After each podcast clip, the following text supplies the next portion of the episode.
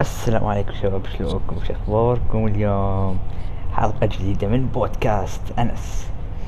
اليوم راح نتكلم عن الانفستمنت مع سام.